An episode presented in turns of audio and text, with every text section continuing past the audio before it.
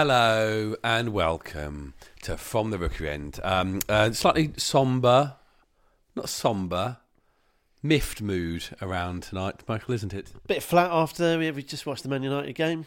Feel a bit What? disappointed. No, no, we didn't watch it, Michael. Remember, we no, no, we were not watching. No, no, Mister Premier League with your TV rights. We weren't watch, watching it on a dodgy stream. No, no. Anyway, we um, uh, um, somehow We knew what happened. We experienced the Man United game, and one experience it was. Yeah, we had the wind taken out of our sails a little bit. It feels like the um, a bit of a throwback to our other Premier League seasons, where we put in a really decent shift, decent performance, and uh, ultimately come away with nothing. So, yeah, gutted. Really, been disappointed.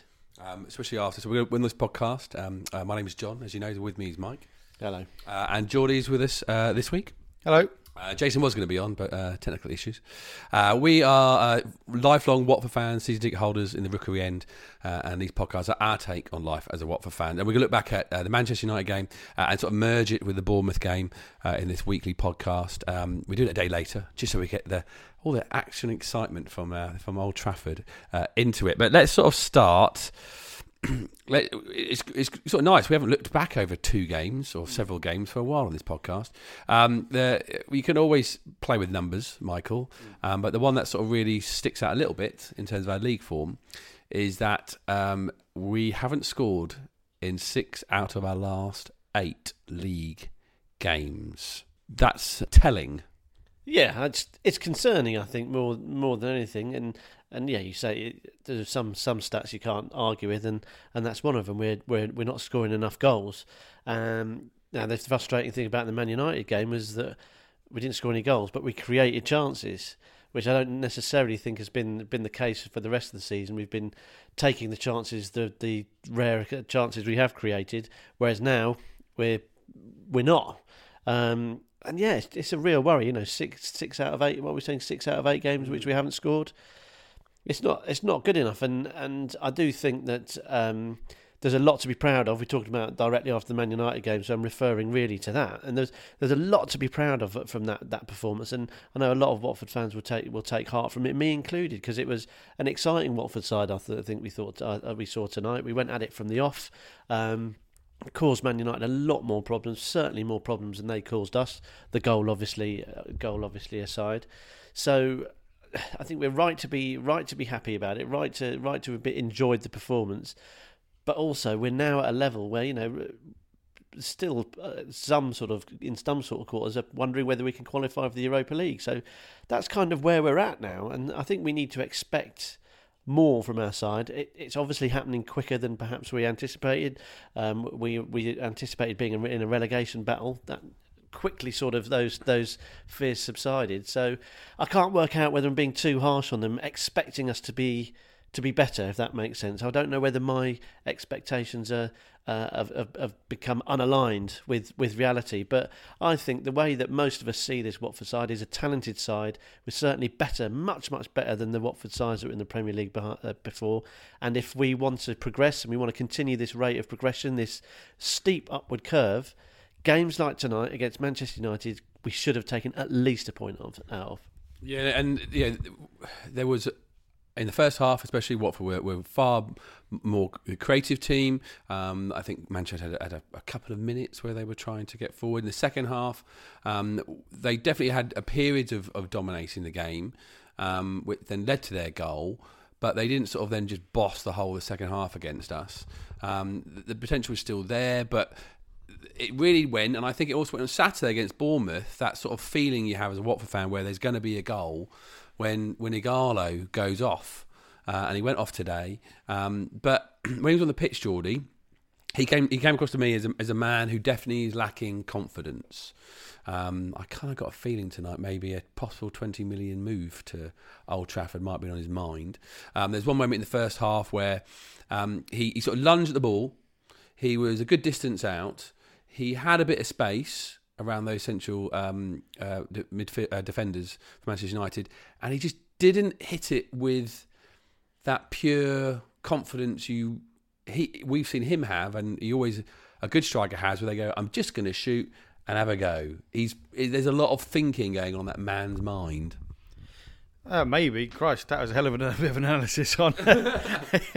um, yeah, I, I, don't know. I think I think when Ighalo stops shooting is when I'll start getting worried. Uh, you know, I think for a striker to be shooting and, and not have confidence, they don't really. You know, he he doesn't hide. I think if Ighalo starts hiding, then then he's into a, onto a hiding because pretty much what he brings to the team is goals. It's um, you know he's probably got the best pass average in the. Uh, in the league simply on the on, on the low base of passes. And I know two passes he's attempted this season, he's completed all of them. Yeah, right. And and I think people get upset with that, but. Um, you know, when Ighalo has a shot against Chelsea and it deflects and it goes in up at you know Stamford Bridge, no one's saying, "Oh, why did he shoot? Oh, he scuffed it. it wasn't a good shot." He had he hit, he hit one on a turn, which just kind of looked like he hit the defender's shins and dropped wide. He had a header against um, against Bournemouth, which I don't. I think he was still thinking about how he uh, how he missed it. Um, you know, but I think the thing with Ighalo is because he's because of the way he plays, because he's so single-minded, he's going to have these spells where he's not going to score. And I, I, sent a tweet out during the game that Ighalo's recent form, of the uh, recent the last two games, reminds us that if you toss a coin enough times, you'll get ten heads in a row. And uh, you know, Ighalo will have a run of chances that he doesn't score. And and if and I, I think if if if you if you if you lose confidence in him, then you don't really understand how football works because he's not a machine. He's a human being, and you know he's playing against Man United. And yes, you know maybe you do snatch at a chance, but he, he, when you're a striker, you get you don't even get you don't even get. I think you get split second. I think you don't. It's on instinct. Mm. I can I can understand the frustration that a lot of Watford fans have shown towards uh, Iggy because it does look like some a lot of the time there are people better placed in in the area and, and he's gone for the shot. And Geordie, I think you're absolutely right. What you're alluding to is earlier on in the season, everything that Ighalo was hitting was going in. Now it isn't. The miss-hit shots earlier in the season, hitting the back of the net tonight against Manchester United, the, the header against Bournemouth didn't didn't go in, and that is his game. That and he's kind of earned the right right to do that, and he he's always going to do it. He's never going to change but you can just I do understand the frustration, and I think it's sort of saying people don't understand. I know you don't didn't mean it like that, but um, on the on the face of it, if he'd squared it a couple of times, you could say. But I know football doesn't work like that. No. But I, I, think you know it's a tough trot for him. It's tough to hit, hit, hit, I think him and Deeney will be feeling the pressure. We started the we started this show by talking about you know six six in, in the last eight we haven't scored. They're the strikers. Um, they've been carrying Watford for most of the season in the goals department, so they they will be feeling the pressure. Um, I just wonder whether Troy started to show a few signs of frustration, um, fatigue. Yeah, I mean, yeah, I mean, it's it's the other thing to remember. We are playing against, you know, this isn't a, a vintage Man United by any any stretch of the man, imagination. Um, they weren't great to, uh, at Old Trafford. They certainly weren't great at, at, Watford either. Potentially when they had a better a better squad uh, available to them at Vicarage Road. So, I don't know. We're pitting our wits against top top sides here and and not really falling short many many many times. But I think we have to be I think we have to be critical of, of our own side. Not not critical but um, you know analytical and, and, and teasing out the bad points because scoring not scoring enough is will ultimately will knacker you. Um, we're never going to score loads. We're never going to concede loads. So it's it's a fine line, and, and we need we need to get it right. Are we getting it right at the moment? Probably just about. I think we can't. We can, we're not. We you know we'll go home with a bit deflated directly after the game, but things are still looking amazing for for, for this Watford side.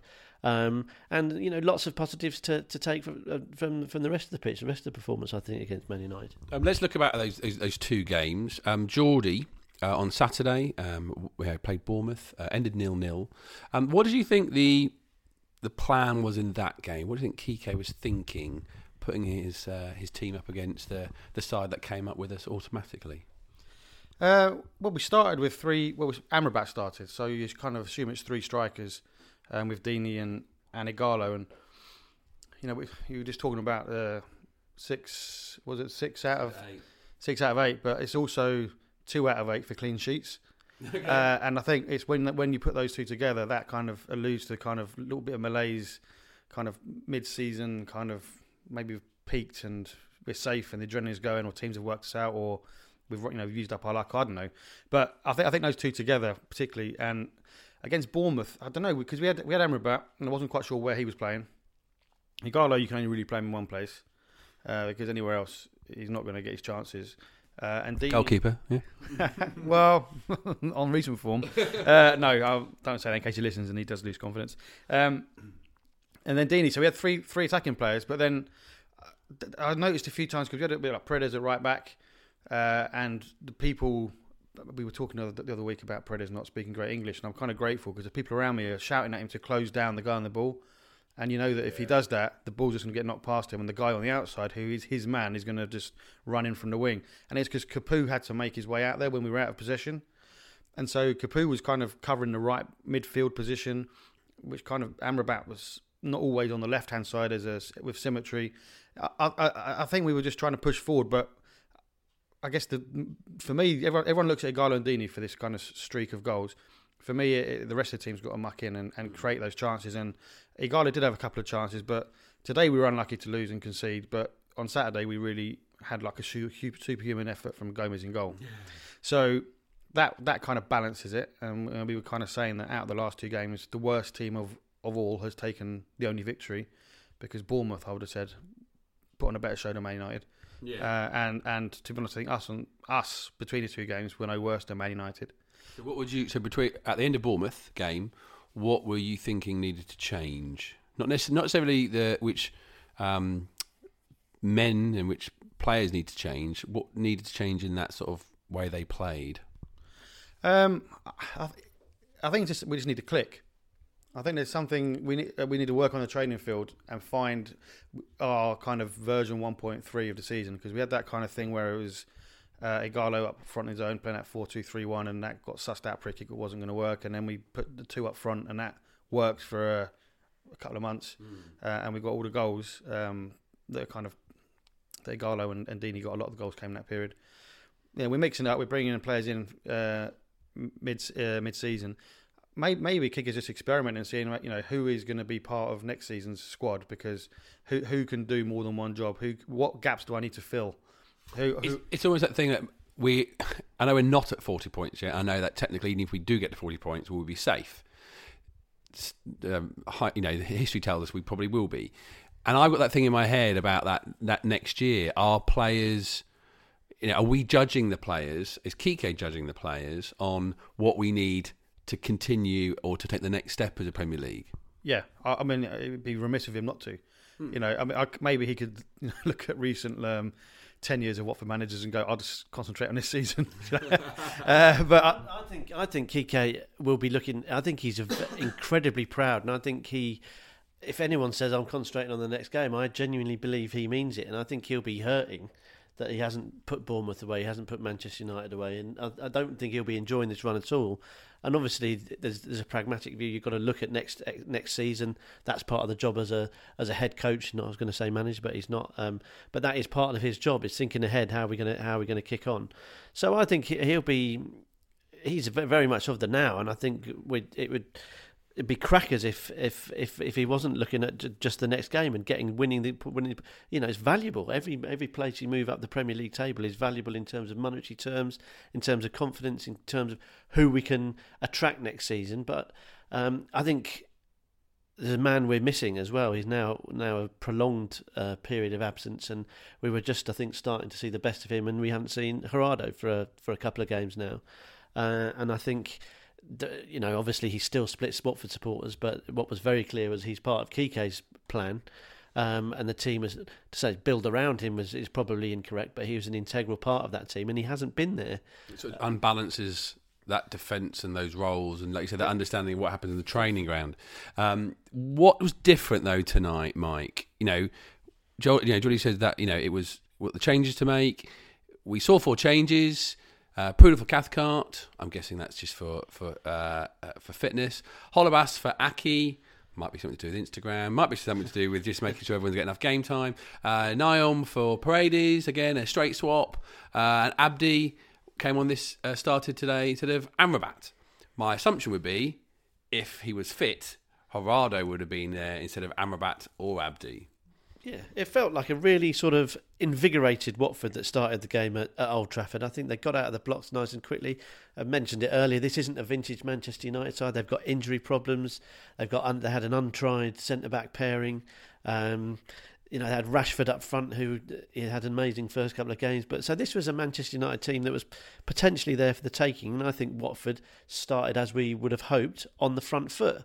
And we've talked about those those changes. I think it, um, Prödl was uh, was probably the biggest surprise coming in for Cathcart, but but Geordie mentioned it earlier in in the game as we were experiencing it um, he was getting on the end of set pieces. So perhaps that was something that um, that Quique had decided we were going to do. Let's try and make the most of these amazing the Watson whips that are coming in. Um, get the big uh, big big uh, blonde forehead on it.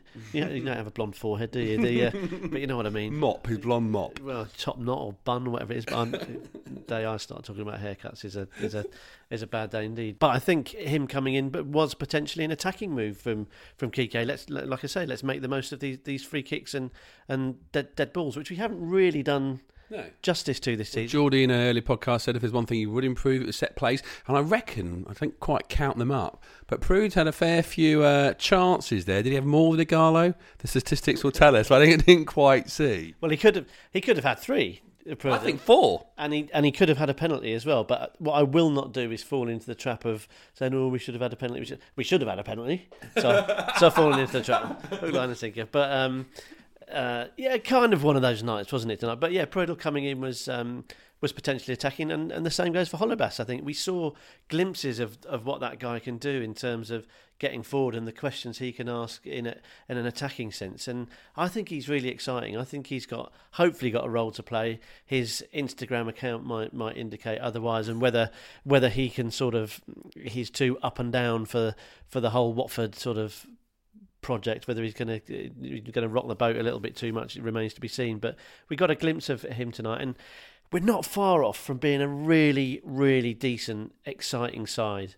And, and that, those, those goal stats are the headline stats. We mustn't we mustn't avoid those. But there's a lot of real positive stuff for for Prödl to come in for for Cathcart, who's a lot of people are talking about as as potential player of the season, and to not really put a foot long wrong and to uh, foot long hmm, subway. I must be getting hungry. Um, so anyway, I was starting to talk about food, so things are obviously going off the rails a bit. Watford aren't we're not far off, so we're not too disappointed, but we've got to win some games. A podcast made by Watford fans, fans for Watford fans from the Rookery End. Thank you very much, as always, for listening to From the Rookery End. Uh, I hope you're enjoying these weekly podcasts. Any feedback you have, do email us, podcast at fromtherookeryend.com or drop us a tweet at Watford Podcast. Uh, remember, if you do want to get them automatically without having to uh, worry about things, uh, find yourself, uh, go to uh, fromtherookeryend.com forward slash, forward slash listen. And on there, some uh, different versions of ways that you can get your From the Rookery End or any other podcast out there onto your mobile phone. Um, some things going on in the club this week. Before we actually get to talking about the the next uh, the next game against Leicester and maybe the games coming up between now and uh, Easter. Uh, first bit of good news for Watford fans, Michael. Season ticket prices frozen. Yeah, absolutely good, absolutely fantastic news. Really pleased. I know. Um, I've been wondering as we've sort of progressed through the season and as we've looked like we're going to secure Premier League status, what the status of my bank balance is going to be when the mm. uh, the season ticket renewal um, letters come out. And, and this, this week we found out that um, yeah they're they're staying as you were. If you were an early bird last year, you get the same price this year, which is it's great. I mean, I will say, I will preface that by saying that the amount of money coming into the club in terms of uh, the new TV deal, which everyone is banging on about, does mean that the club can afford to do it, you know, an extra hundred quid from every season ticket holder isn't really going to make much difference in the grand scheme of things. They could have been forgiven for doing it though, uh, and there will be football clubs who will be putting their prices up, or indeed who put them up last year mm. and are now freezing them. So perhaps getting getting some headlines for that. But yeah, there's no point being mealy mouthed about it. It's absolutely brilliant. We get absolutely superb value for money. We've mentioned how good this team has been this year. There's potential for it to be improved vastly over the summer, and who knows what we're going to see next year. So to just to have that peace of mind, to have it mentioned now in and, and sorted, and we all know where we're at. It's great. It's just a just big thumbs up. I I, I don't. I'm going to not say. I'm going to contest when people say, "Yeah, but Watford are getting all the clubs are getting more money next year." Well, they they are, but they all are. Mm. And if you do want to be competitive, yeah, you have to have the same sort of abilities to compete you're all going to get the same amount of money. Well, oh, well, we're not going to get as much because we're not going to charge for this, that, and the other.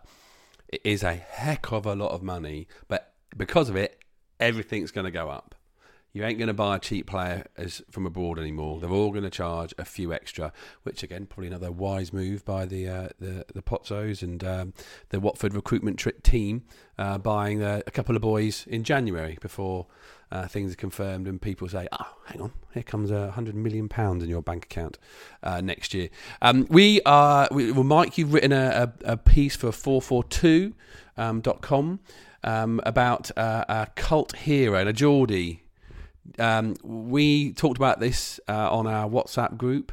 Um, who could have been the cult heroes? 'Cause it's not the heroes. That's a very different thing. It's not the best. It's the cult hero. Who could have been our cult hero? Do you feel? Well, there's, a, there's a few, isn't there, going back? Um, I mean, you got the players that we grew up with. I think who I think generationally are heroes. Uh, you know, like the Barneses and the Blissetts. No, they're not cult heroes. Well, they're heroes. it, they're cult heroes. well, That little bit. Not maybe they're not they're not brilliant, but they, they there was more to them than just being there and winning games. this is what I mean. They they were heroes because of the way we grew up, and then then we had the '90s. Is what I was going to say, and, and so you could only have cult heroes because uh, so so uh, I guess your namesake Mooney uh, was a was a good one. Uh, and then there's players I think that just f- appeal to me uh, for different reasons. Uh, Glyn Hodges uh, uh, was for me was a hero. I remember as a, as a as a kid watching him and. One, you know, he, he didn't really track back. I think I modelled my defensive game on him. And there was one time when he got fouled and he didn't get the foul, and he ran like I, nobody knew he could run to the almost old right back position to lamp the guy who, had fouled him. So he kind of gave himself up there when he um, showed he could actually track back if he was sufficiently angry. uh, another left winger is Rick Holden. Uh, yeah, he's, a, he's, a, he's a great player, um, f- f- uh, and I enjoyed watching. And then um, a bit further forward, and you say players who weren't good, uh, and this guy's probably one of the best players ever to play for us. But uh, Galli, uh, for me, was you know, because he only played for us for one season. We saw him at the tail end of his career, but in what was a season that promised so much. Uh, you know, I remember actually going to Italy. Um, that's that the summer beforehand, and saying, "Oh, we got Vialli coming, and you know, we got you know money coming, and all this gubbins, and we thought we were going to make a go for it." And is, you know, basically, we thought what we, we were going to get, what we're getting now, was going to happen about 15 years ago. Um, and that season, there were there were so many duds bought, but I think Galli kind of shone like a diamond in a in a coal mine. Um, and uh, yeah, Ramage. Well- like you say, I thought Ramage, Ramage. cult hero. Again, not great. Had a just he had personality. That's like for me. A, a cult hero has to have a character, or at least stand out from the rest. Yeah, I think I think I think that what depends what makes them a cult. It could be the way they play, uh, and they could be very quiet off the pitch, but be an absolute maniac on the pitch, or they could be, uh, you know, a kind of debauched lifestyle off the pitch that makes it look easy on the pitch, but you know, in a kind of languid style. Another one for me, uh, it was Keith Dublin, uh, and I, I and and it wasn't because he was a great player and anything in particular, but I just remember cold Tuesday nights in the early nineties.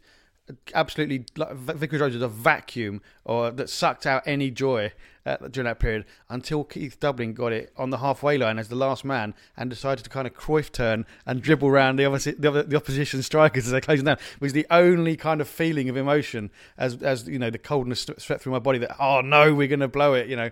So so I think yeah, cult heroes we've, we've probably got a few candidates and people maybe tweet in and talk about who their favourites are from how, how they grew up because there are obviously people who from the 70s will be pulling out heroes in the 60s maybe Jason can uh, can share some of those with us From the 1950s.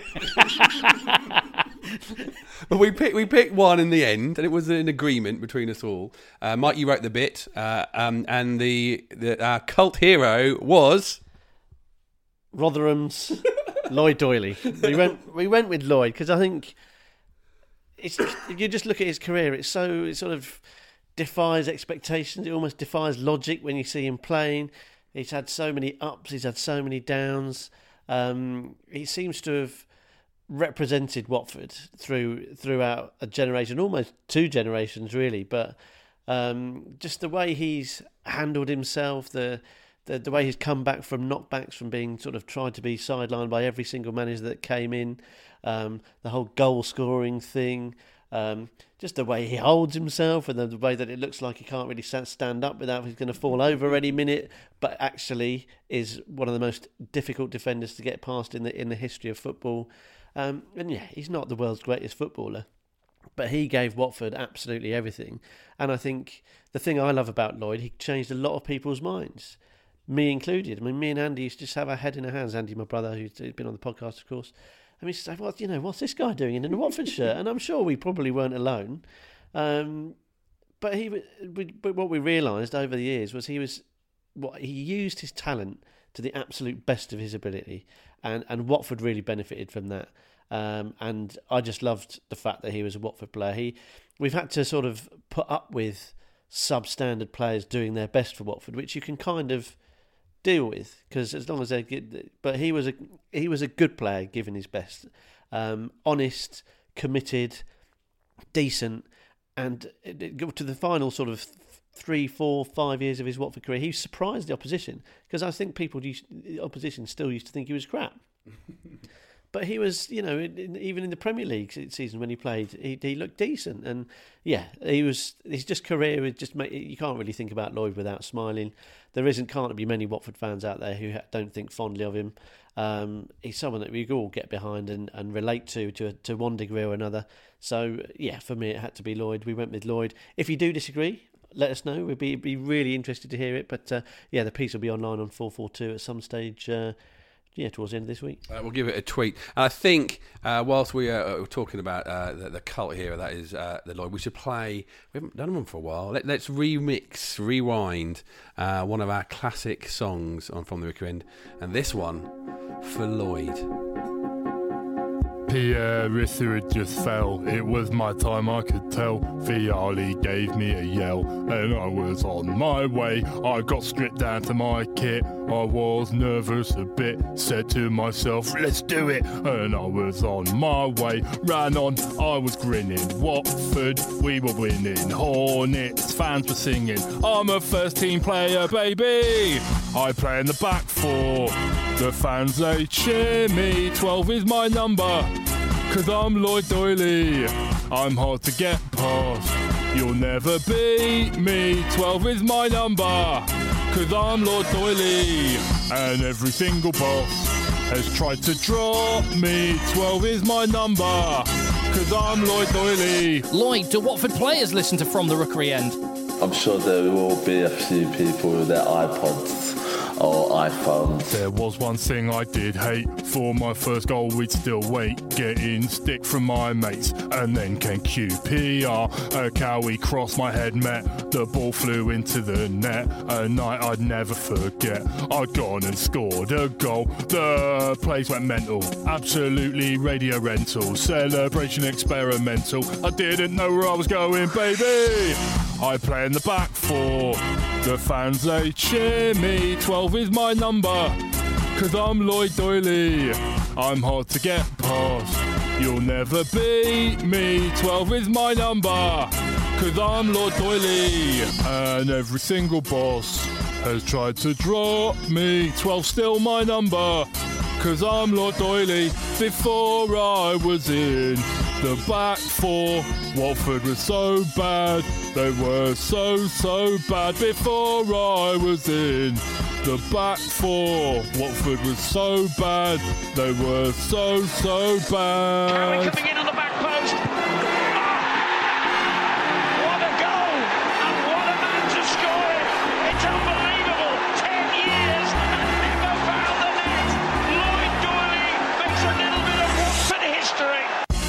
I'm hard to get past. You'll never beat me. 12 is my number. Cause I'm Lloyd Doyley. I play in the back four. The fans they cheer me. 12 is my number. Cause I'm Lloyd Doyley. And every single boss has tried to drop me. 12 still my number. Cause I'm Lloyd Doyley.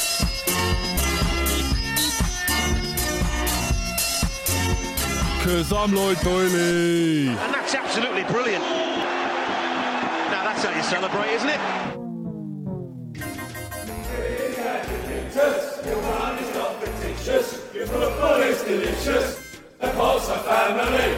a podcast by Watford fans for Watford fans. This is from the Rookery end. We finished uh, the Manchester United game. Um, they sit in a Europa League place. Next, though, oh, we could have a, a we could have a role to play in deciding the champions, couldn't we, Michael? A role to play in deciding the champions and who goes to the championship as well. If you look at the end of the season, we play some uh, people are scrapping for their lives. But uh, Next is Leicester. yeah, Leicester up on, on Saturday, which Leicester have been the story, haven't they? And I think it's going to be great. It'll be uh, just another fascinating um, uh, Twist? op- yeah, opportunity to see Watford how Watford are going to do against a, a really interesting team. Another another challenge for this Watford side, which is, which has been really the, the the great thing about this season. Every game has been completely different, and I think Watford have stepped up more often than not, which um, including against Manchester United. So if we sounded negative earlier, we were disappointed we didn't win, but it's all part of this amazing tapestry of of a season, which is um, has been hugely enjoyable. And Leicester is is a really fascinating one because at the start of the season, that is one you said I want us to take something from that. Now they're top of the league. I still want us to take something from it, and I still think we'll we'll give them a good um, a good a good sh- a good showing because Leicester will be under pressure will want to bounce back from uh, from the, the defeat against Man United and a, and a fairly tepid home draw with with Bournemouth. So um, I think Watford will be up for it. But Leicester have proved themselves to be a great side. They've played really well. They've been they've played on the counter attack. They they move the ball from from back to front very quickly. So it'd be interesting to see how we handle that from a defensive point of view and whether we can exploit it at the other end of the pitch and, and get some goals in. So I'm really looking forward to this one. I think it's got the it promises to be a, a really interesting game. Nil nil. which which um, uh, team do you reckon uh, Quique will, will put out there? One a bit more like the Bournemouth game, or one a bit more like the Manchester United, Geordie? Uh, well, I think we know Leicester are going to attack. 'cause that's that's the only way they know how to play. And I don't know. I don't know. I don't know if he'll put either team out. I think I think Quique likes to pick his team for the for the opponent, and putting the Bournemouth team out or putting the Man United team out is gonna is not gonna do the best to, to stop Leicester. Um, but it, I think what what it will show everybody is you know what the potential is. Before, if you came up, you know you would always be happy with a season like ours, but you'd think that was as high as you're ever going to get because the establishment was never going to be broken. Leicester, we we were playing them in a championship not very long ago, um, neck and neck for promotion. Obviously, they had the great Deeney goal, then they went up automatically. They they're showing us where we could be, uh, and I think uh, the question is: Do do you have to free yourself up a little bit in order to have that success? Do you have to take a few risks? Can you do it with this defense first mindset? Uh, and, and and and and is the defensive mindset that we have this season all about making sure we stay up this season and then building? And I think um, I think you know we've got Arsenal as well pretty soon, and Leicester, and then after that I think all bets are off. It's, it's mid-table teams and then the teams that have got a lot to lose, hmm. and and we've got yeah we've got Liverpool and Everton and in between that, but neither of them are having great seasons relatively. So I think after that we can. I think Arsenal and, and Leicester would be difficult games where maybe Quique will go defence first. After that, let's just go for it. With that, there's three games there before Easter, and I would like to get those last three points to get us to 40 points by Easter. And then, like you say, I'm not saying the, the, the games after Easter are easy. Like you say, there's the, the, the slightly two tougher games. But those last games could be absolute nightmare because those guys are proper scrapping for it. And I don't know. I don't know where this Watford team would sit when they're playing against a scrapping, really battling team. Could they be cool, calm, and do their thing and just pick them apart? I don't know. I'm not. We haven't been, haven't been there yet because we haven't been at that part of the season. This is really interesting for me, John. This is the first time I've seen you twitchy. You're desperate to get to 40 points, aren't you? Yeah, and, and you know what? I think everyone is because that game on Saturday against Bournemouth, the atmosphere was weird. The atmosphere was tense. It was quiet. Why? A because we're so no, we're we're near to where we need to be to confirm confirm things, but also it's playing Bournemouth and we really want to win that game. Geordie said something fascinating there, which was Le- Leicester. Yeah, which was unusual. Yeah, um, it actually woke me up. Um, but um, he said Leicester are showing Watford where, where they could be, and uh, in me, instantly I thought, well, he's going to get ridiculed for that. What can Watford be top of the league? They could be. But I think what's happening the last couple of days, it's come out that there's been this the story that the the big five clubs have got together to talk about a potential breakaway, and I think they're taking their eye off the ball a little bit, and I've seen it again tonight. People complaining to, uh, after the Man, the Man United, Man United game. Spurs have lost, Man City have lost, and Arsenal have lost, and the the big five are, are not not doing very well, but they're still talking about breaking away, and the the footballing order could be realigning underneath people's feet. Do you know what I mean? And Watford uh, could be timing their run unbelievably well. They could be they, could be a new big team, um, and Leicester have showed that they can do it on a on a relatively small budget. With uh, they've obviously got investment, and they've done they've done incredibly well, and they've been lucky with some of the signings. Um, but there's no reason that Watford could do that. And while while Man United are navel gazing and Liverpool are still trying to work out what's going on, Man City have got all the money in the world. They've been absolutely humped tonight. Um, Tottenham, we all know, will will will continue to balls things up at the last minute.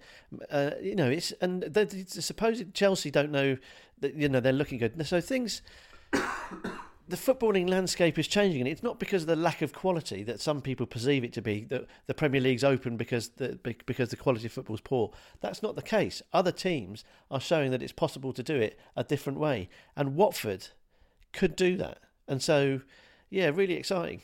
It just it just struck me that that you know the the landscape could be changing, and Watford could be a really integral and important part of it. How this podcast has gone from one beginning of melancholy almost as we start this podcast to now being, yeah, come on, let's go, let's go. I, I'll tell you what then. I'll, I'll finish on a, on a real high. Come on then. You're worried that we need 40 points. I'll just be looking at the league table. We're on 37, uh, and Norwich and Sunderland have both played 28, which means they've got 10 games left, 30 points. Yeah. We're 13 points ahead of them. So even to, to get ahead of us, they would have to win five games. That's half of their five games gone. Now, winning winning five out of 10 is mid table form. Winning more than that is is pushing Europe form. And they haven't shown anything like that so far this season. So, you know, I'm, I don't want to tempt fate, but I think I think this year maybe Villa's Oh, Villa, no, Villa cannot catch us. no, Vi- no, but Villa's Villa's kind of decision to just you know oh, sod it, you know. That was actually minuted in a board meeting. yeah. Oh, yeah. sod it. Let's not, let, yeah, let's not, let's let's not bother this year. I think maybe they're dragging down because if there was three teams down the bottom scrabbling, it makes it a bit different. I think one team there's only two places left because of Villa's kind of kind, generous gesture to the rest of the Premier League, and I think that, I think 37 points will be enough. No, I mean 36 technically. I did the the average over the last um, uh, five years, and 36 actually gets you fourth and bottom. Um, but the highest it's been over the last five years, at least, was 40. We need to refocus. We're going to stay up. I'm absolutely 100 Oh, percent yeah. certain of it, and we need just we just need to do it in style now. We need to we need to get some momentum back. We need to put in some decent performances. We've shown tonight. There's no reason. Well, we've shown all season. There's there's nothing really that this Watford squad or we as supporters should be worried about. We should be, only be excited. We should only be enthusiastic. I agree. I think the atmosphere um, has dampened a little bit, and I think that's got to do with a number of things: lack of goals, perhaps a little bit of complacency. I'm as guilty as anyone. You know, I'm, I'm saying we're safe when when we're not. We- are, but we're not. um, so you know, it is difficult to keep that sort of level of fervour up that we saw uh, earlier on in the season. But you know, this is, as I said, this is potentially the start and of of something absolutely incredible. And I think you look at the games left, and you do have a bit of a jolt. There's only what a a handful of home games left in this season, and then you've got that long, horrible summer ahead of us um, with with no meaningful football. So it's time for a little bit of a reset, a little bit of a, a refocus. Get on with enjoying the football. Watford get on with scoring some goals, and uh, yeah, let's just enjoy the rest of this Premier League season. Yeah, man, you would. A podcast made by Watford fans, fans for Watford fans. From the Rookery end.